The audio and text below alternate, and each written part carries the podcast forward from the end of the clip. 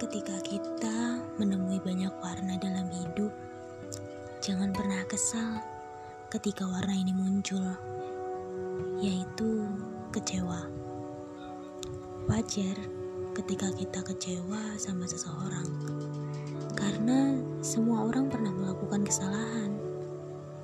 Tapi, ketika kita kecewa dengan diri kita sendiri, itu bakal sulit buat dilupain ketika kita ngelanggar prinsip yang udah kita pegang. Dan mungkin ketika kita nggak bisa ngewujudin mimpi kita atau terkadang kita kecewa karena nggak bisa ngewujudin mimpi seseorang. Tapi kecewa bukanlah untuk kita nyerah.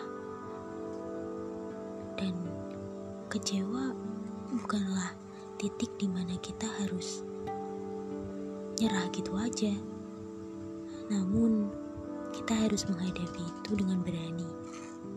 Kalau kita berhasil nyelesain kekecewaan itu, kita pasti bahagia.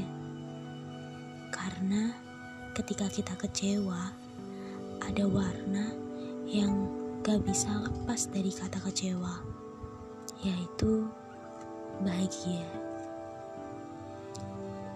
Semangat! Dan bahagia selalu ya teman-teman.